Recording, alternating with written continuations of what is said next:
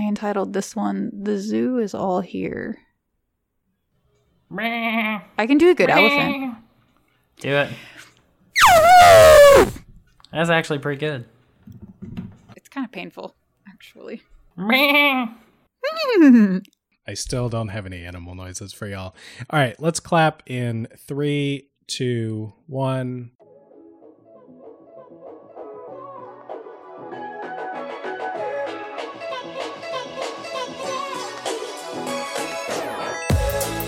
Hello and welcome to Peach Pod, a Georgia politics podcast. My name is Kyle Hayes and I am your host, and we are excited to have the whole gang back together this week. Uh, Megan Payne, thanks for coming back on today. Hey, it's great to be here as always. I always ask you that as if you're not like a regular contributor, and then I think of that in that moment exactly. It's all good, because it just means that I can start using the same response and not choke myself on words like I did a couple episodes ago. And back, exhausted from law school, I'm sure, is our good friend Luke Boggs. Luke, how's it going? Uh, it's going great. Uh, law school's awesome. You should always go to it. Everyone should. It's it's the best experience ever. So on this week's show, we're going to take a new a look at the new five thirty-eight model, projecting the results of the twenty eighteen midterm elections in the House. And then for our second topic, we're going to dive into reporting from Randolph County down in southwest Georgia, where the local board of elections is trying to close seven of the county's nine polling places, including some precincts in heavily African-American neighborhoods. That's a move that's uh, gotten headlines locally and nationally, and even the Republican Secretary of State, Brian Kemp, is urging the county to abandon this proposal that they've been weighing.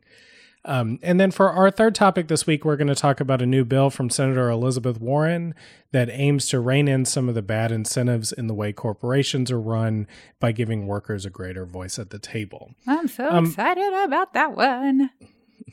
Uh, so let's start with our first topic this week. Um, so last week, five thirty-eight released their model projecting the results of the twenty eighteen midterm elections in the House. The model gives Democrats a three in four chance of taking the House and the possibility of gaining up to fifty-eight seats and a large majority in the chamber. Democrats need twenty seats to take control of the House next year. Um, so locally, the model gives Carolyn Bordeaux a two in seven chance of knocking off Rob Woodall in the seventh Congressional District, but it only gives a one in twenty chance that Lucy McBath can take Karen Handel's seat in the sixth. And all of the other races in Georgia look like pretty easy wins for incumbents. Um, so, Luke, let's start with you. What what did you think of this projection uh, for the nationwide chances for Democrats at taking back the House?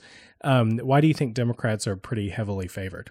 Well, to answer your first question in a very true but super boring way, it's it's pretty much what I was expecting to see. I mean, it's it's been no secret that uh, Democrats have been doing pretty well in special elections, and that many of the districts that we've been winning are districts that we had no business winning in, and many of the ones that we've almost won, we had no business in almost winning. So Uh, the overall model uh, is is pretty unsurprising. The races in Georgia are pretty much what I expected to see as well. Um, I mean, you know, the worst kept secret in Democratic circles in Georgia is that we feel a lot stronger about House Congressional District seven than we do sixth, and the model reflects that, which I'm sure we'll get into uh, later. But, I, I mean, ultimately, Democrats are doing this well because we have an incredibly unpopular president who aggressively pursues unpopular things. And uh, it's just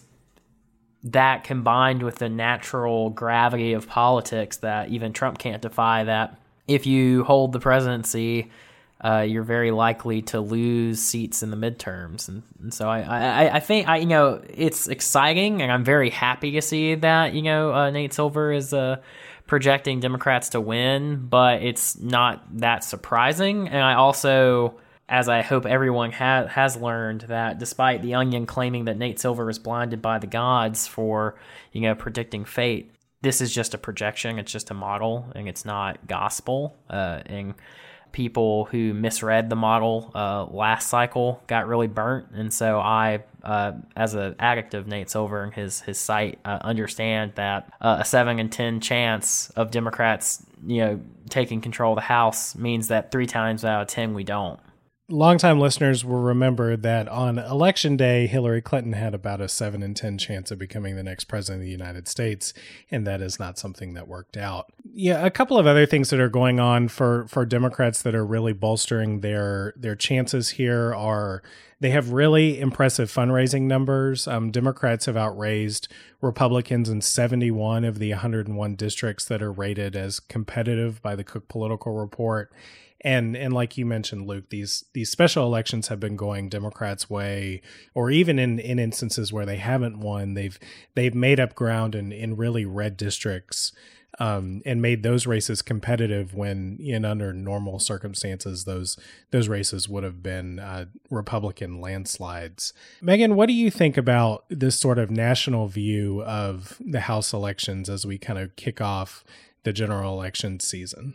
So I am, I think I've mentioned this in past episodes, I am very cautiously optimistic about everything nationally and locally as far as Democratic numbers and those sort of sorts of things. You guys already touched on it about um, how the odds are, the may the odds be ever in your favor. Happy Hunger Games, and may the odds be ever in your favor. The odds are in the Democrats' favor, but um. You know, we had that with Hillary Clinton, and then I think people took it as a foregone conclusion that, hey, well, she's going to win. It's fine. I don't have to be the one to vote for crooked Hillary. And I am part of the reason why I'm so cautious is I'm a little bit worried that that's going to happen again, not only nationally, but locally as well. So I know we're not seeing that right now, but I'm worried that with more and more Democratic successes, the more and more that mentality is going to come back. The New York Times ran a story, I think this was last weekend, talking about how Democratic candidates across the country, they're not being given kind of a unified message from the powers that be in Washington. And this is something that at least the New York Times portrays as a deviation from big midterm wins in the past. Um, in nineteen ninety-four, people probably remember that that Newt Gingrich led the Republican Revolution with the Contract for America.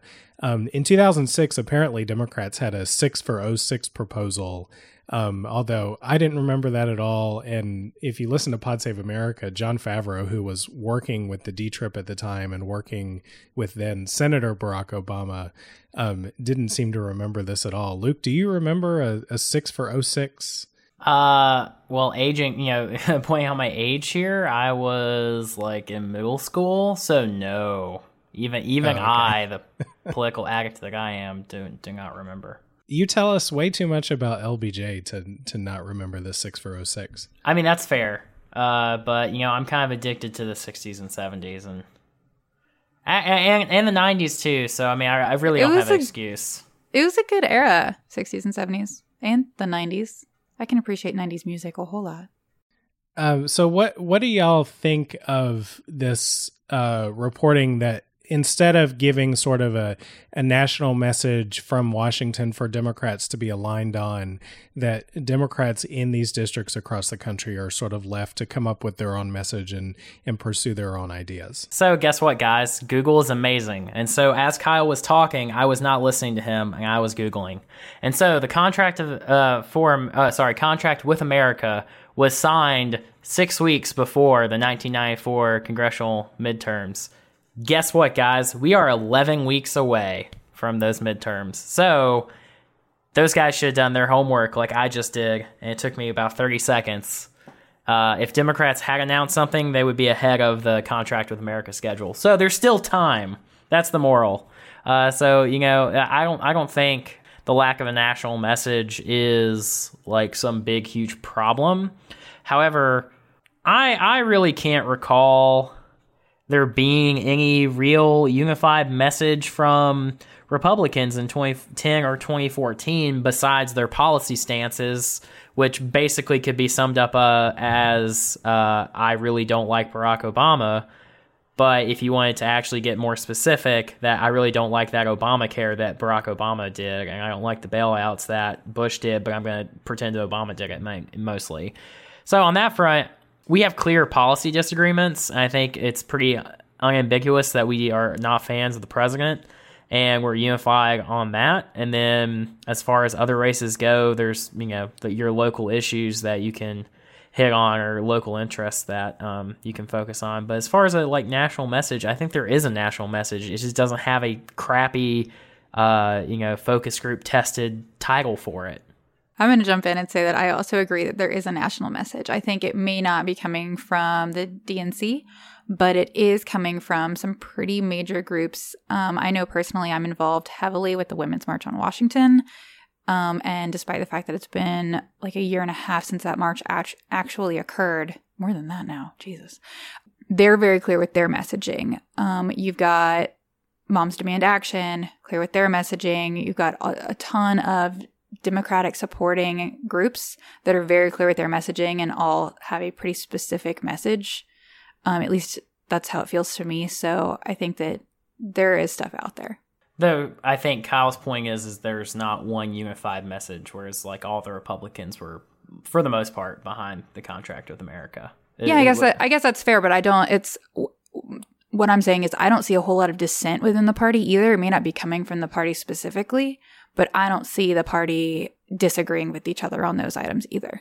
Yeah, I mean, this is the the other interesting thing about the assertion that the Democrats don't have a message is they also get complained at for talking too much about Trump and too much about impeachment, when in reality what's going on when you look at a lot of these campaigns closely is that they are seemingly talking endlessly about healthcare, which to some extent should be surprising given that the last two big midterm landslides were in opposition to the Democrats and their healthcare proposals.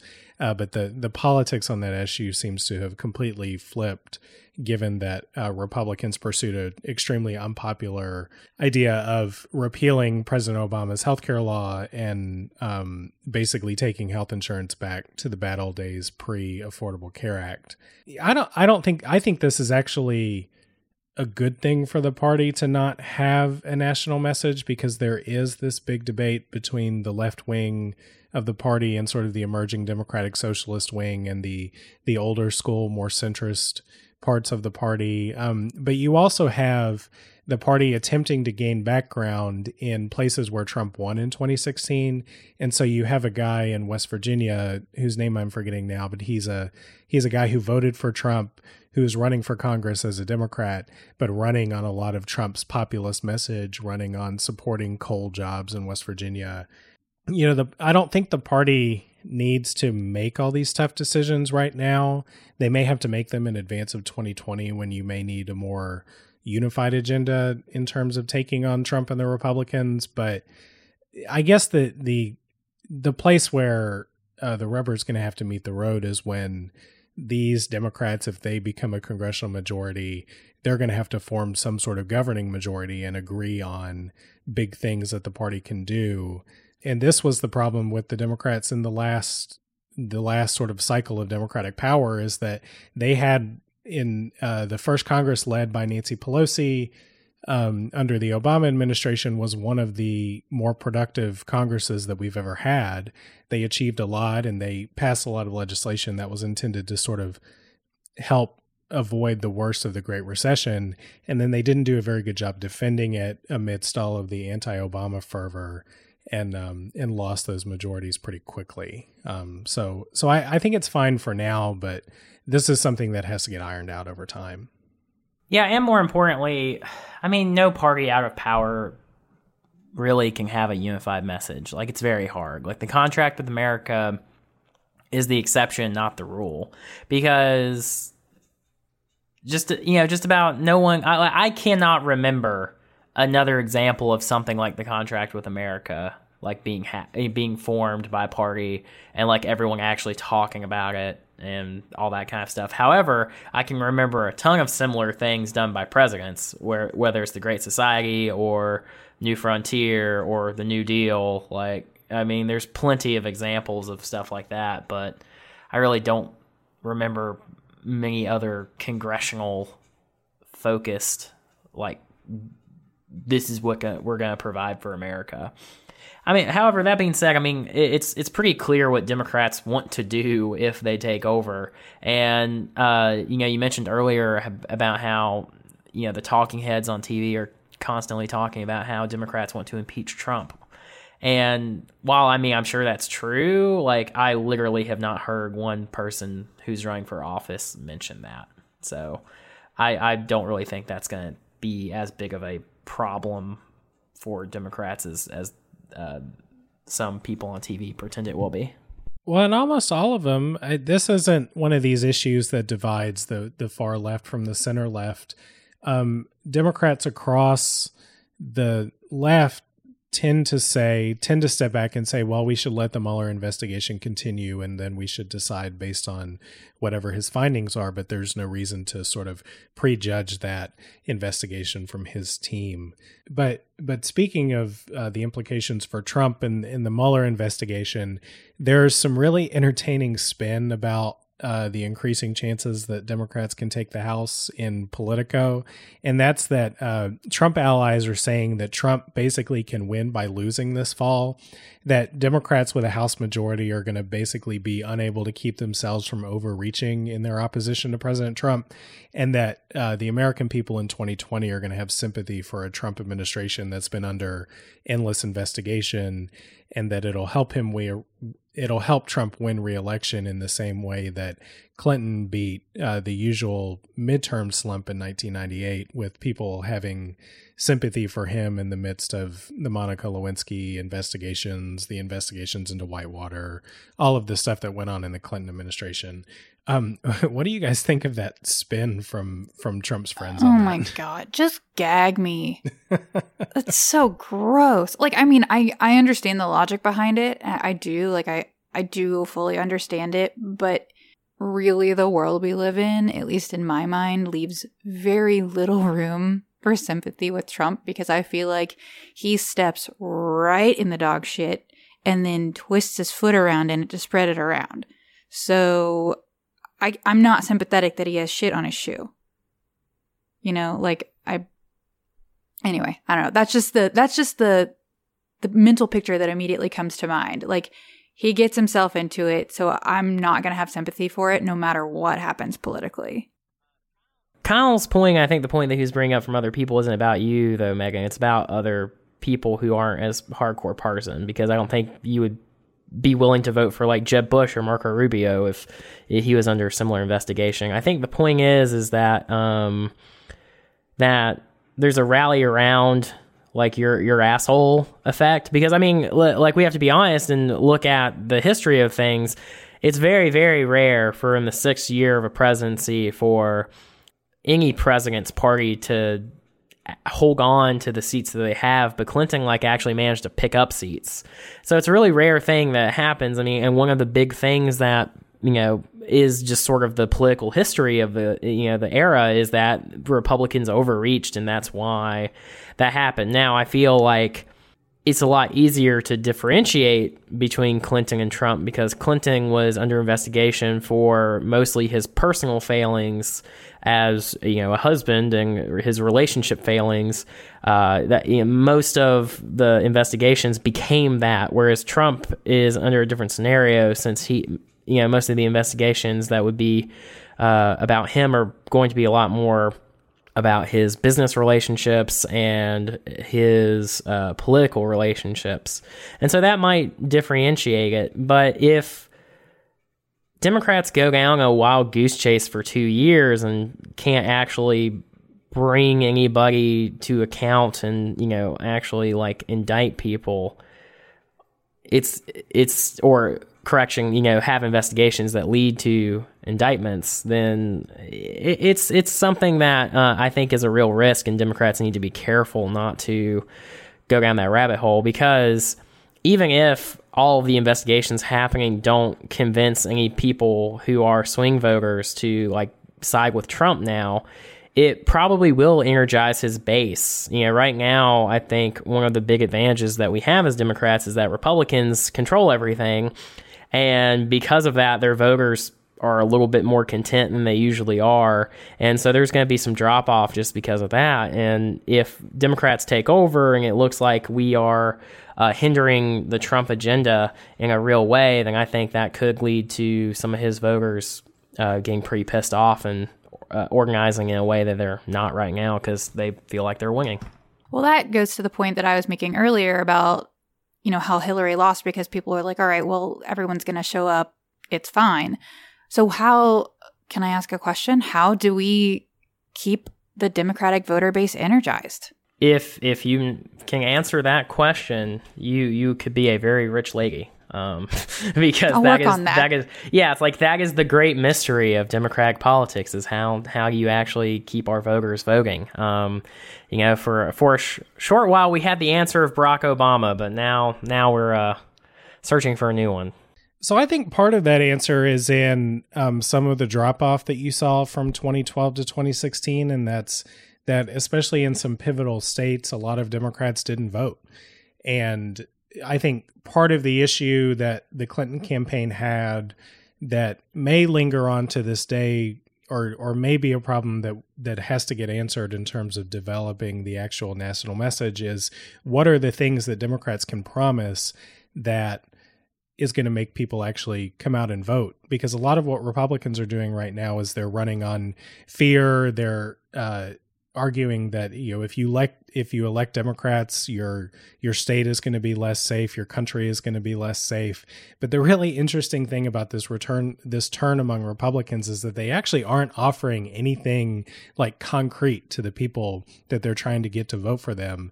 They're only running on saying that if you elect a Democrat, M S thirteen is going to camp out in your backyard and murder your family. And so I think that's part of it is finding things that people get excited about, but actually delivering on the concrete things that are going to make people's lives better. And then making clear to voters that Democrats are the party that's going to do that for you. But then part of the bargain is that you have to come out and actually support them in elections. And that's what didn't happen in, uh, you know, after the passage of Obamacare in twenty twelve and, and the bad midterm elections for the Democrats. Well, and we've been speaking a good bit about elections this podcast. So I'm going to go ahead and step up on my soapbox for a minute and say to our listeners, if you aren't registered to vote, please register. If you are registered, please go make sure that you are still registered to vote. It's really easy to do in Georgia. There's a nice little website called the My Voter page. Um, let's actually call it, or M V P. You the real M V P. w w w dot m v p dot s o s dot g a dot gov. There's a nice button that says register, or you can log in and see if you're registered to vote. End of P S A. All right. Well, let's uh, move on to our second topic. That that uh, P S A is a good reminder, particularly for the people in Randolph County, given the the county's efforts to make it harder to vote in that county. Um, so last week, Randolph County, a majority African-American county in southwest Georgia, announced that it was considering plans to close seven of the, the county's nine precincts for the November elections. Civil rights groups, including the A C L U and the N double A C P, cried foul, accusing the county of attempting to suppress access to the polls for African-American voters, while Stacey Abrams, possibly the nation's first African-American female governor, is on the ballot. The county's Board of Elections is going to decide whether or not to adopt these recommendations uh, that the polling places be closed on August twenty-fourth. Um, so let's start with just the very basics of this. Um, Randolph County has nine polling places. They are only arguing or they are only considering closing seven of them in a county that has um, just about seven thousand people. Why would it be bad if those polling places are closed? I mean, no one can get to their polling places if those polling places close. I think that I was reading a statistic that said that a lot of people would have to walk somewhere in the ballpark of eight miles to get to their polling place if they closed. I mean, it's just not reasonable to require such a an impoverished area, or really any area for that matter, forget impoverished, to go that far to vote. It's supposed to be in your backyard for a reason. And there, it, it's being completely eliminated in this circumstance. The other thing is, too, is that, at least from what I've read, the this this has been their system for quite some time. So just, you know, people listening to this show, us, we are people who are on top of voting. We're on top of our voter registration. Like, I know how long it's taken uh, Clark County to review my voter registration, and I'm on top of it. But most people, like, this is not even in the top ten, not even in the top one hundred concerns that they have. And so if every single year for the past like decade, you've gone to the exact same place on election day, and then you show up and there there's no polling place there, you probably won't know where to go to vote, and you probably won't know uh, who you would call to find out where you should go. And so on that front, I mean, that's that's where the, the big risk is.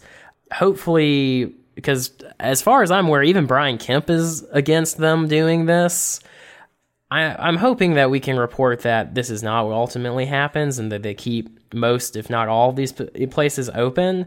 But this does show like the really, really deep importance of organizing, because if Democrats have an organization in every county, if stuff like this happens, we can mitigate it some.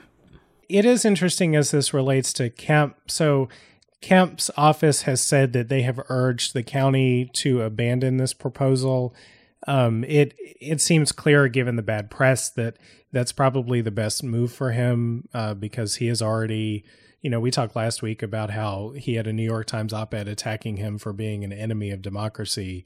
Um, this is pretty low-hanging fruit for his opponents if they want to hit him on it. And so I don't think he gains a lot by supporting the board and closing these polling places, even if it would marginally affect or marginally improve his chances of being the next governor. Um, but in the meetings that have been held locally on this proposal, Mike Malone, who's a consultant that was hired by the county to issue an assessment about voting opportunities in the county and, and ultimately issued this recommendation that seven of the nine polling places be closed. The the county says that he was recommended by the Secretary of State's office. And in his uh, discussion of this proposal, he said that uh, precinct consolidation, basically taking nine polling places and turning them into two or three, is something that's been done in several counties and is the right thing to do. Um, so, so, How innocent do we think Brian Kemp really is in this situation? Hey guys, just want to jump in with a little editor's note here. So since we recorded on Monday night, the A J C reported late Monday that Brian Kemp is now saying that he did not instruct counties to consolidate their uh, polling places. His spokeswoman says, "We haven't advised counties to do anything. We think it's a terrible idea," referencing the precinct closures. "The solution to a non-compliant polling place in terms of the A D A is not just to shut it down for everyone, it's to fix it." Uh, the consultant in the case, Malone, he also says that the slide that he presented at the local meeting in Randolph County that said that precinct consolidation came from the Secretary of State, that that advice came from the Secretary of State. He's now saying that that's not correct. He told the A J C, quote, "I don't recall ever hearing anything from the Secretary of State that said they recommended this," referencing the precinct consolidation. And he did not explain why the slide he presented said that these consolidations did come at the advice of the Secretary of State. Another piece of information in this is that uh, Huffington Post uh, filed an open records request with Randolph County, and they got a response back from an attorney that represents Randolph County saying that there is no document, report, or analysis studying the handicap accessibility of polling places in Randolph County and the cost of fixing them within the time frame specified in your open records request. He added that the county has no record of such a document in the past year. So based on that, Huffington Post, Huffington Post reported that the county basically has no on-the-paper justification for this A D A issue that they're citing. Um, obviously, Luke's answer to my original question doesn't reflect any of this, but we just wanted to update you with the news. And now I'll give it back to Luke. That's called a leading question, Kyle. um, but to answer your leading question, I mean, obviously Brian Kemp is does not have the best interest of voters in a heavily African American community at heart. Uh, as I've alluded to, I have an ongoing saga with the Clark County voter registration office uh, because I changed my registration when I moved uh, back in June. Yeah, June. And because of the runoff uh, election, they have not been allowed to change my registration, and they were only allowed to start changing people's registrations like last week. So they have like four months worth of voter registrations that they have to get through. And their prediction now is that they won't actually get to mine for about a month.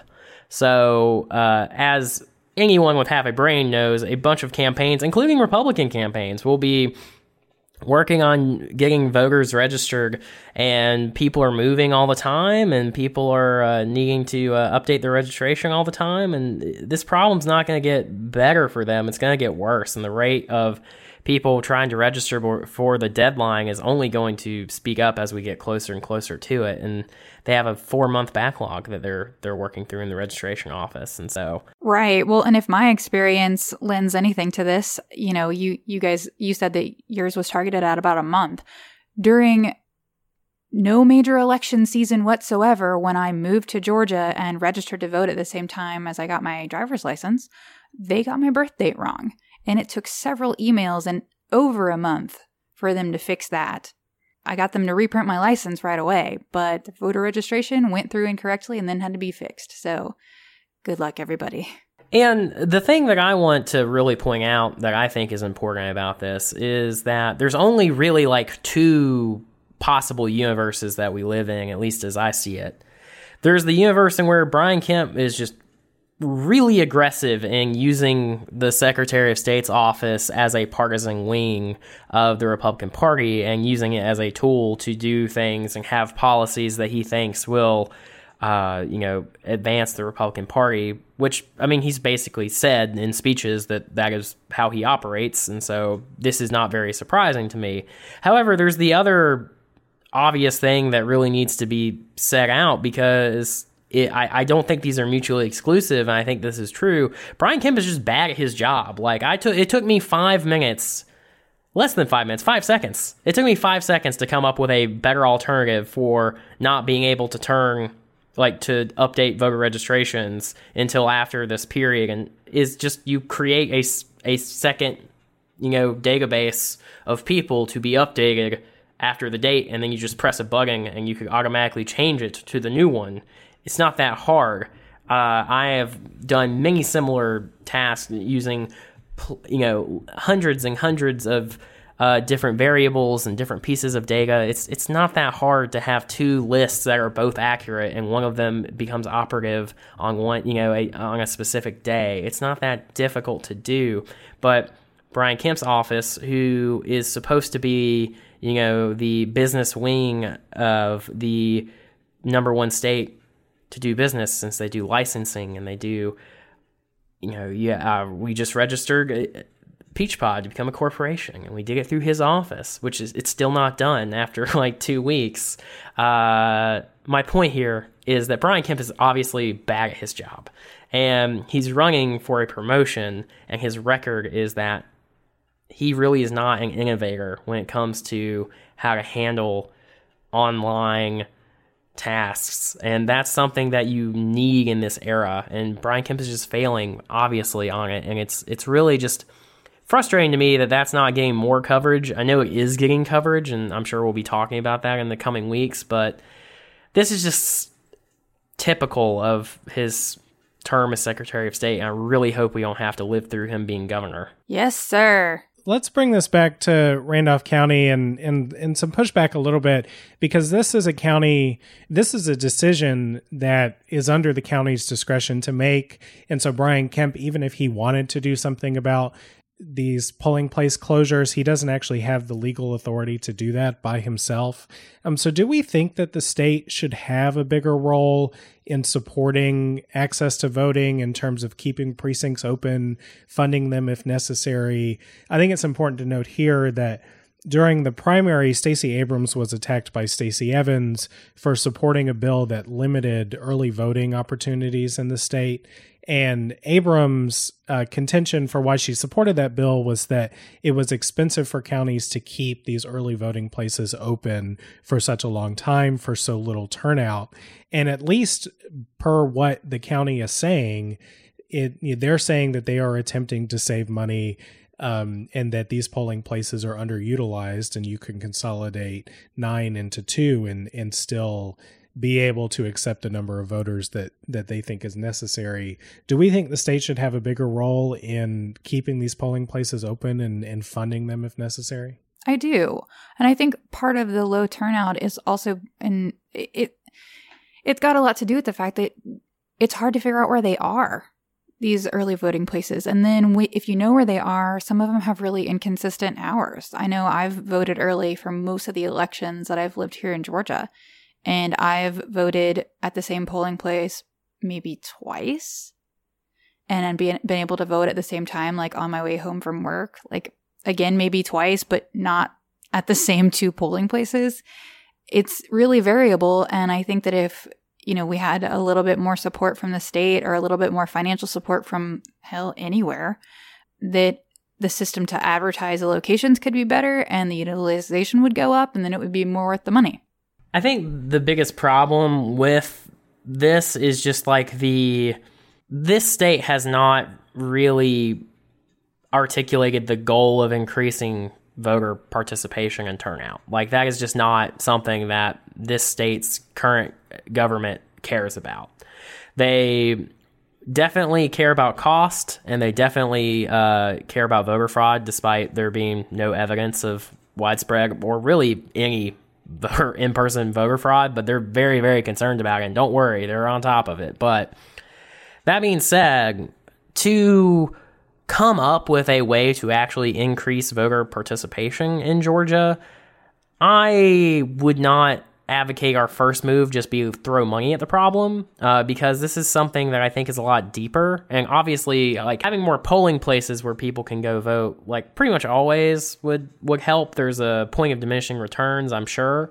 Uh, but for the most part, it would be helpful. But I think if we're going to have a conversation about the state throwing money at trying to tackle the problem of voter participation, then we should do it in a really, like, thorough way, and we should really try to find some more inventive things that we could do besides just opening more polling places that uh, I would help to ensure that folks are able to vote. Because right now, I mean, Georgia actually is pretty liberal in one area, whereas like uh, absentee ballots, which note Republicans use more than Democrats, but like in Georgia, you can get an absentee ballot for any reason. Like, you don't even have to give a reason. I could get an absentee ballot despite the fact that I'm going to be in Athens, Clark County, very close to my polling place on election day, and I'm on campus, and our early voting location is like two minutes off campus. I could still get an absentee ballot just because I want to. And if I fill out one piece of paper and mail it in, I will get an absentee ballot. And so we have the tools to make voting a lot more accessible to a lot more people in Georgia, but there's just no desire at all from the state government to have a concentrated effort to increase voter participation. And until the state decides to do that, I think that is a necessary prerequisite before we, you know, th- have the state get more involved. Because if we, if the state is going to get more involved, I don't want it to be ineffective, because then that's a good excuse for the state not doing anything uh, after that. If they, you know, spend some money, keep some precincts open, and then um, nothing changes or turnout goes down, heaven forbid, uh, then that would be an argument that it was a wasted expenditure. So another reason given by the county and the consultant for the county who made this recommendation to close these polling places is that the polling places were not compliant with the Americans with Disabilities Act. This was a really interesting reason for given for closing these polling places. And so I decided to dig into it a little bit and found that Uh, the, the federal Department of Justice in Washington um, in twenty eleven and twenty twelve ran this project called Project Civic Access, and they looked at a lot of local government services and their compliance with the A D A, and uh, tried to help local governments be become A D A compliant so that people can access these services from local governments. Interestingly enough, Randolph County is one of the counties that the Department of Justice came to a settlement with. Um, the county and the D O J entered a settlement in twenty twelve, And under the settlement, the county was supposed to make upgrades to all of the voting, the precincts that were surveyed by the Department of Justice, which was three firehouses in the county that, that serve as polling places. And they were also supposed to conduct their own reviews of polling places that weren't assessed by the Department of Justice.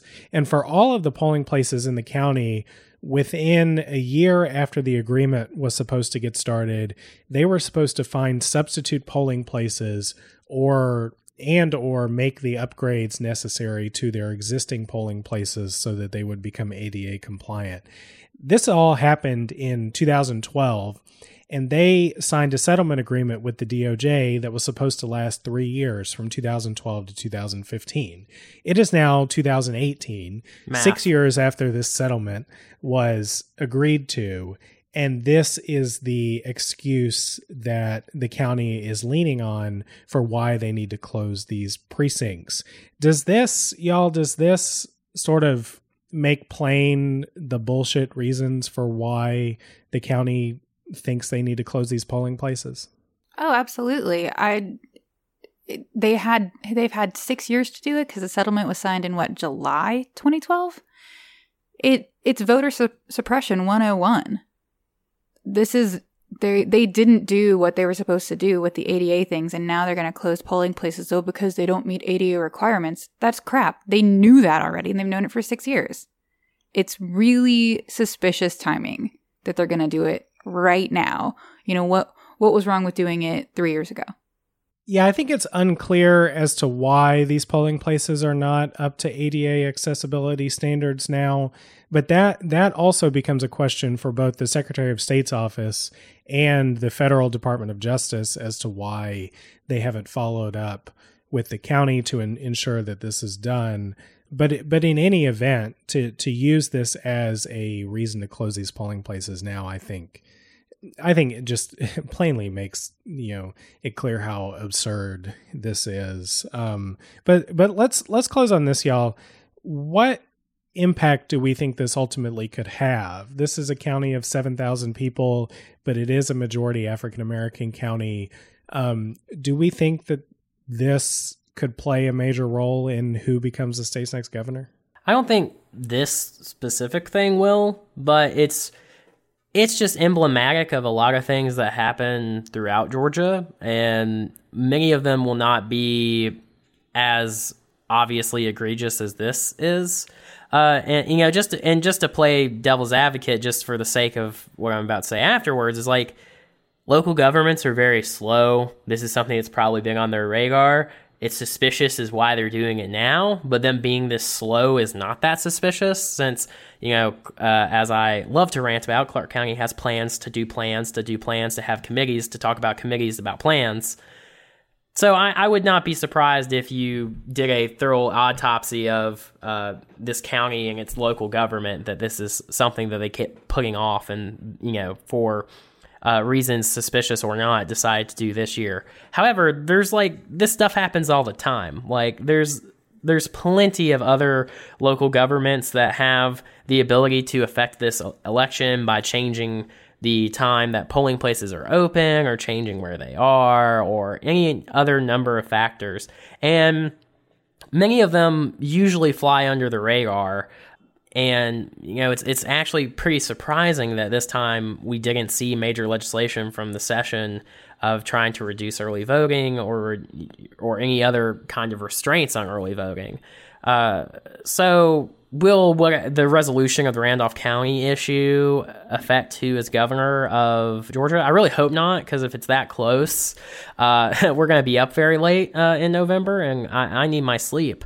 Uh, so hopefully it's a blowout on, uh, on uh, for Democrats, and so we can go back early. But more importantly, uh, we have to be vigilant of this kind of stuff because, as I discussed in the first topic, there's a lot of questions of incompetence when it when it comes to this kind of stuff. And, you know, like I said, the more innocent explanation of why they took so long is because they were just super incompetent. And that happens a lot, too. And as a result of that, there's a lot of there's a lot of, like, willful negligence that can happen, uh, and, you know, you can take advantage of being slow to pick an inopportune time for your political opponents to shut down polling places and, and stuff like that. And so it's the important thing is is that Democrats just need to watch out for this stuff and be active in talking about it and uh, really nuanced and smart about how we attack these voter protection issues, because not all of them are going to be so black and white where it's obvious that there's some, you know, voter suppression going on, and a lot of it's going to be a lot more subtle. So I, I hope this has put everyone on alert for this type of thing, because it happens all the time. All right, well, let's leave that one there and move to our final top of the week, our final topic of the week. Um, so Eliz- Senator Elizabeth Warren recently introduced legislation that aims to adjust the priorities of large corporations in America in an effort to thwart rising income inequality. The Accountable Capitalism Act basically accepts this idea that corporations are people, but it requires them to be decent people instead of psychopaths that only exist for the purpose of entrenching shareholders and their wealth. Um, her legislation were, would require that large corporations have workers elect forty percent of their company's boards and place limits on C E O compensation, with the goal of getting corporations to invest more of their resources in their workers and their businesses and less in their shareholders. Now, this is a bill that has no path forward in the current Congress, or likely before President Trump leaves office, if ever. Uh, but it's an important marker as the twenty twenty Democratic hopefuls start to lay out their vision for the return of Democrats to power. This is a bill that I want to talk about without talking about, in a sense, uh, because I think that this bill, along with the emergence of the Democratic Socialist wing in the party and a lot of the economic problems that, that young people have, that they face in this economy, it, it raises this question of whether or not we need more Uh, fundamental solutions or fixes to our capitalist economic system. And so I just wanted to raise this question for both of you to start. Um, are y'all comfortable with today's economy and and your prospects in the future of of this economy? No. Just, I mean, yeah, the simple answer is no. The longer answer is that the world today looks very different from the world that my parents grew up in, and that's what I'm expected to follow. So it's it's pretty tough financially. What about you, Luke? Uh, well, I'm, you know, I'm a little bit of a different case since I'm in law school, uh, and I've been very fortunate because Democrats in this state decided to invest in me uh, with the Uh, Hope Scholarship, and uh, Democrats in D C with a Pell Grant and other fine uh, programs that have allowed me to get loans with uh, decent interest rates. So I feel personally okay.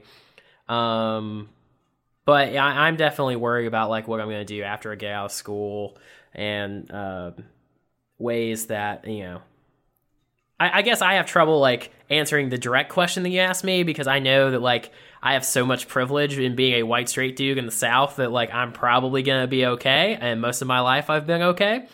Uh, but that being said, I'm definitely not comfortable with the economy, because just in general, I can like inside my social circles, and also just like just barely outside of my social circles, and even within my own family at times, like the difficulty of today's economy is like very obvious to me, and it's very clear that it's not working for most people. And even if uh, I am lucky and it works out for me, that's still not good enough uh, for me. And while this is an interesting piece of legislation, I think it's more flash than substance, uh, unfortunately. Um, I, I do think if this actually got through, it might have some positive effects. Uh, I'm not exactly sure how it would look.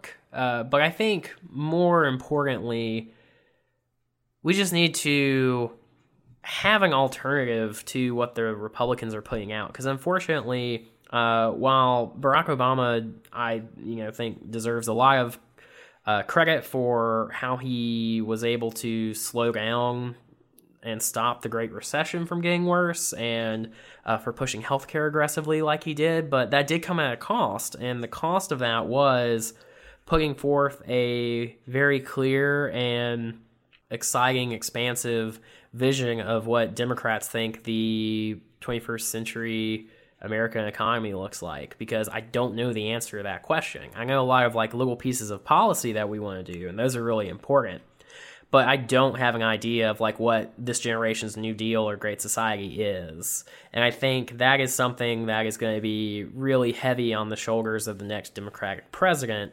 uh, or, you know, hopefully a Democratic Congress coming up soon, is to start articulating that in a clear way, because there's just a lot of issues that are bigger than any individual or even any state that are happening in the world economy for we to put really a any significant chunk of the blame on young people of this generation, because wa- wages have stagnated since basically the eighties, and I do not think that is this current generation's fault.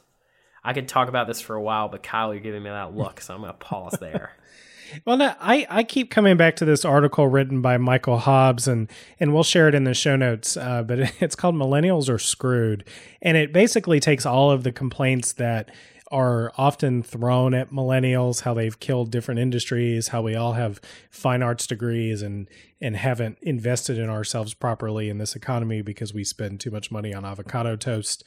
And it sort of takes a step back and looks at some of the actual hard numbers as it comes to this, and and finds that millennials face this like really bad combination of problems. In a lot of places, you have the stagnating wages like you were talking about. In the places where there does seem to be some upward mobility for millennials, a lot of that's in big cities. Um, but part of the reason I wanted to bring this up is I too feel a little uncomfortable about like my financial future. And I'm somebody who has a graduate degree, who lives in Washington, D C, and who gets to walk to work every day. And all of those things are wonderful privileges. Um, but even for some people on the higher end, you're you're faced with rising housing costs and policy that doesn't seem geared to solving that problem. And whether you're sort of on the more privileged end or the less privileged end, the a lot of what gets talked about in our politics today doesn't seem to be these big ideas, which I think is some of what motivated the the Bernie Sanders campaign in, in twenty fifteen and twenty sixteen. And I think to some extent, I think millennials are a little bit over being told that some of these big things can't happen. And I've always been kind of on the incrementalist side and, and been okay with slowly making these changes. But I feel like we're entering a position where a lot of these smaller incremental tweaks have not delivered security in the way that people think they should have. And so now we're going to enter a period where you have a lot of disillusionment with the Republican Party led by President Trump, and you have a lot of disillusionment with the current economy. And that, I think, gives rise to some of these bigger conversations, which is why we're seeing uh, this legislation from Senator Warren that would be such a really big fundamental shift in the way um, the way this economy runs, because of the way in which it's dominated by corporate interests. Um, I mean, do you guys think that this generation of voters and this generation of politicians can deliver some sort of big New Deal-like legislative accomplishment that would actually be a significant shift in, in our economic future? I, I think they're going to have to at a certain point, because unfortunately, the basically since the eighties, we the United States economy has just gone through through a boom-bust cycle. And the busts seem to ge- be getting progressively worse. And I, I think I think eventually, like, some, the, the levee will break on that one. And if we don't make some significant changes to how the American economy works and what, like, the American dream deal is, I think there's going to be significant consequences to that, because it's just not a sustainable level of Uh, you know, living, because, and I think we do to acknowledge it so that we can craft the right policy to fix the problems. Like, widespread starvation is not happening in the United States. Uh, you know, most people can af- afford a cell phone, most people can afford a T V, but a lot of other things that, you know, provide for a good standard of living aren't available. And then on the other side of things, where I think America is really hurting is we're not making the right investments in our human capital or our physical capital and our infrastructure. And so until we get a really clear focus on that side of things, not only will the like American worker feel like they're stagnating, but I would worry that the rest of the world will uh, be able to outpace us, and that they're educating their citizens better, and that they're uh, building you know better infrastructure than we are. Uh, and I think that is something that the next Democratic administration really, really needs to address in a substantial way. Megan, you bring kind of a different perspective to this, given that you have your own business. Do you, is it is it mixed for you, or, or do you see the need for some more foundational changes too? So I will first give the disclaimer that everything I say is uh, colored by the fact or, or tempered by, I, I don't know what word to use here. I freaking love Elizabeth Warren. Okay, I will say it. I'm a massive fangirl. Um, If if she were to shake my hand, I may just lose my mind. So there's that. So the fact that she's behind this is huge for me. I have a lot of respect for her and for her ideas. And so that, you know, with, from that lens, like, yes, please, somebody find a way to push this through. Um, as a business owner, though, um, there's not a whole lot in here that would actually apply to me in any way. I'm a sole proprietorship, and there's no way that I would, I mean, I guess I shouldn't say there's no way ever that I will make a billion dollars and be a billion dollar corporation with shareholders. But at this juncture, I have no plans to do that, and really am not interested in doing that. That's not what my business is about. Um, so pretty much everything that, you know, my biggest concern in reading this is the fact that um, part of what's proposed in here is it would prohibit the United States corporations from making any political expenditures without the approval of seventy-five percent of its directors and shareholders. That's really the only part that rug- rubbed me even slightly the wrong way in this. Um, it's kind of like, you know, you mentioned earlier that corporations can act as individuals as long as they're not psychopaths, and that, you know, leans to that perspective. But I don't necessarily want the government to have that much control. Um, and a seventy-five percent approval seems pretty steep to me. Um, why not just a majority approval? So, but again, that I understand why that's in there, and it affects me exactly zero from a business ownership perspective. So I'm, you know, I still say that this thing is gold, and somebody should find a way to get it past pronto, which I realize is completely naive, but I just love her. Yeah, let's let's do a little of the details on this legislation. So basically the way it works right now for corporations is that they are largely chartered by states. Um, I think banks are an exception to this, but but largely states manage the sort of the establishment, allowing the establishment of corporations. What this would do is for corporations that have over a billion dollars in annual revenues, they would actually be required to register with the federal government as a corporation. And they would basically, what this would allow is to accept the premise that corporations are people, uh, which is was the idea sort of established by the Citizens United campaign finance decision.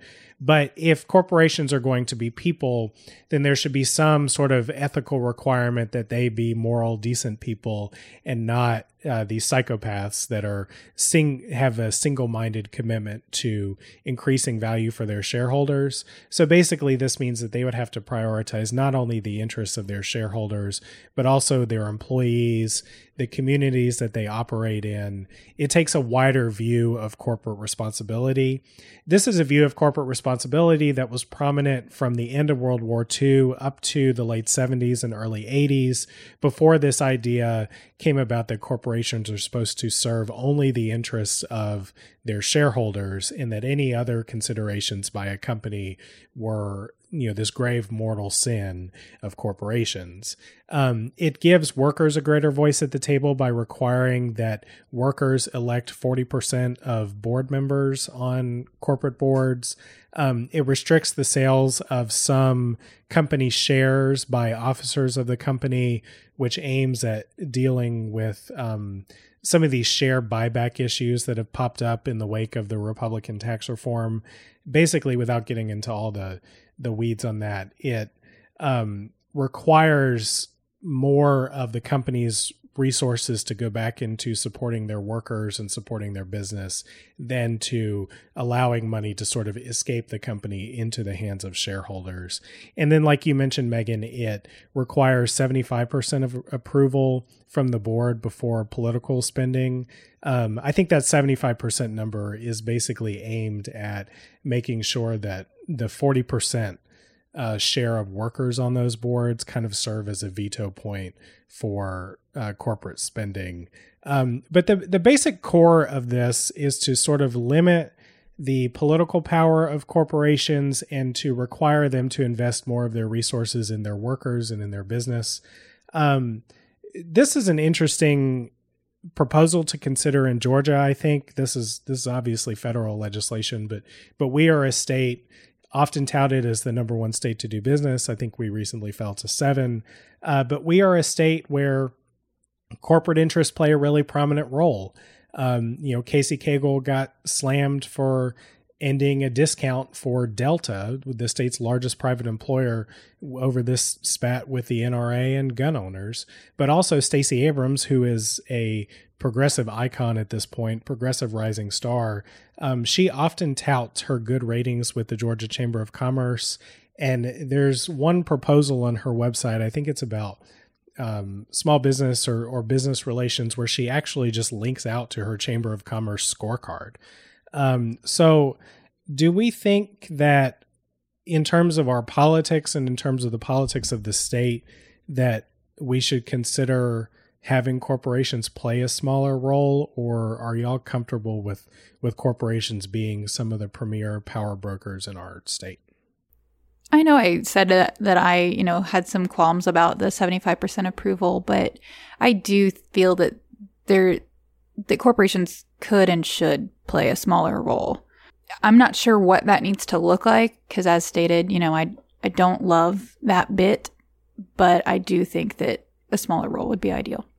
The the moral of today's show is that America requires significant amount of reform, because we need reform in our election system and campaign finance and just just about everything else, or you know, our economic policy. So at, at at this point, the status quo is obviously not working.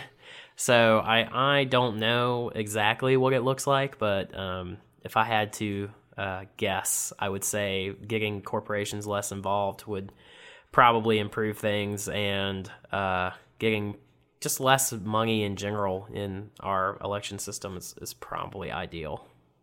I, I think I think the one other thing that I would add is I think that small business growth is a good um, alternative to the growth of the power of corporations in, in our economy. And, and this is one of the things that I find so promising about Abrams' platform, is that much of the state's vision of economic development in recent years has been to give tax breaks to large corporations, and those corporations may or may not follow through on the jobs promises and the economic development promises that they make in order to get those tax breaks.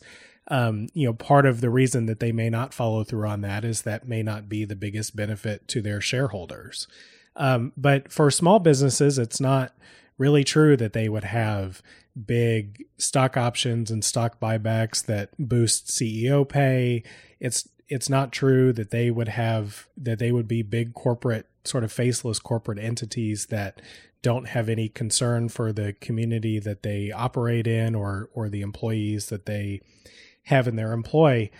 And so I, so more investment in those small businesses and in some of the other proposals out there for Democrats as it relates to antitrust and sort of breaking up some of the big corporate power.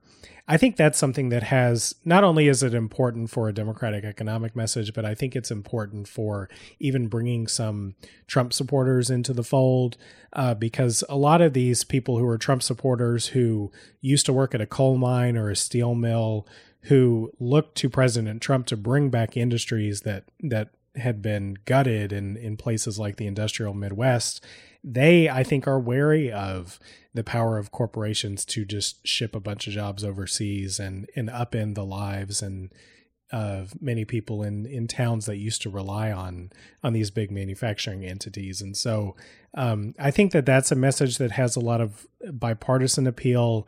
And I think it's one where it's Democrats, I think, are are on strong ground compared to the Republican idea of tax cuts that turn into share buybacks and big bonuses for C E Os. Those are those are things that don't appear to be uh, improving the lives of regular blue collar workers around the country. And so so I think that this is going to be an ongoing discussion for Democrats, but I, I think it's a positive one.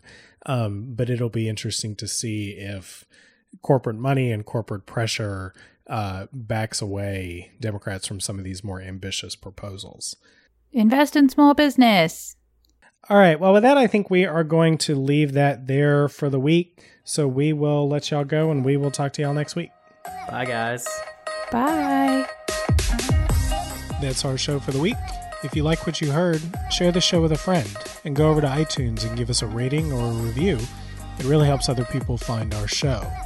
We'll be back with another episode of Peach Pod next week. Until then, take care, y'all.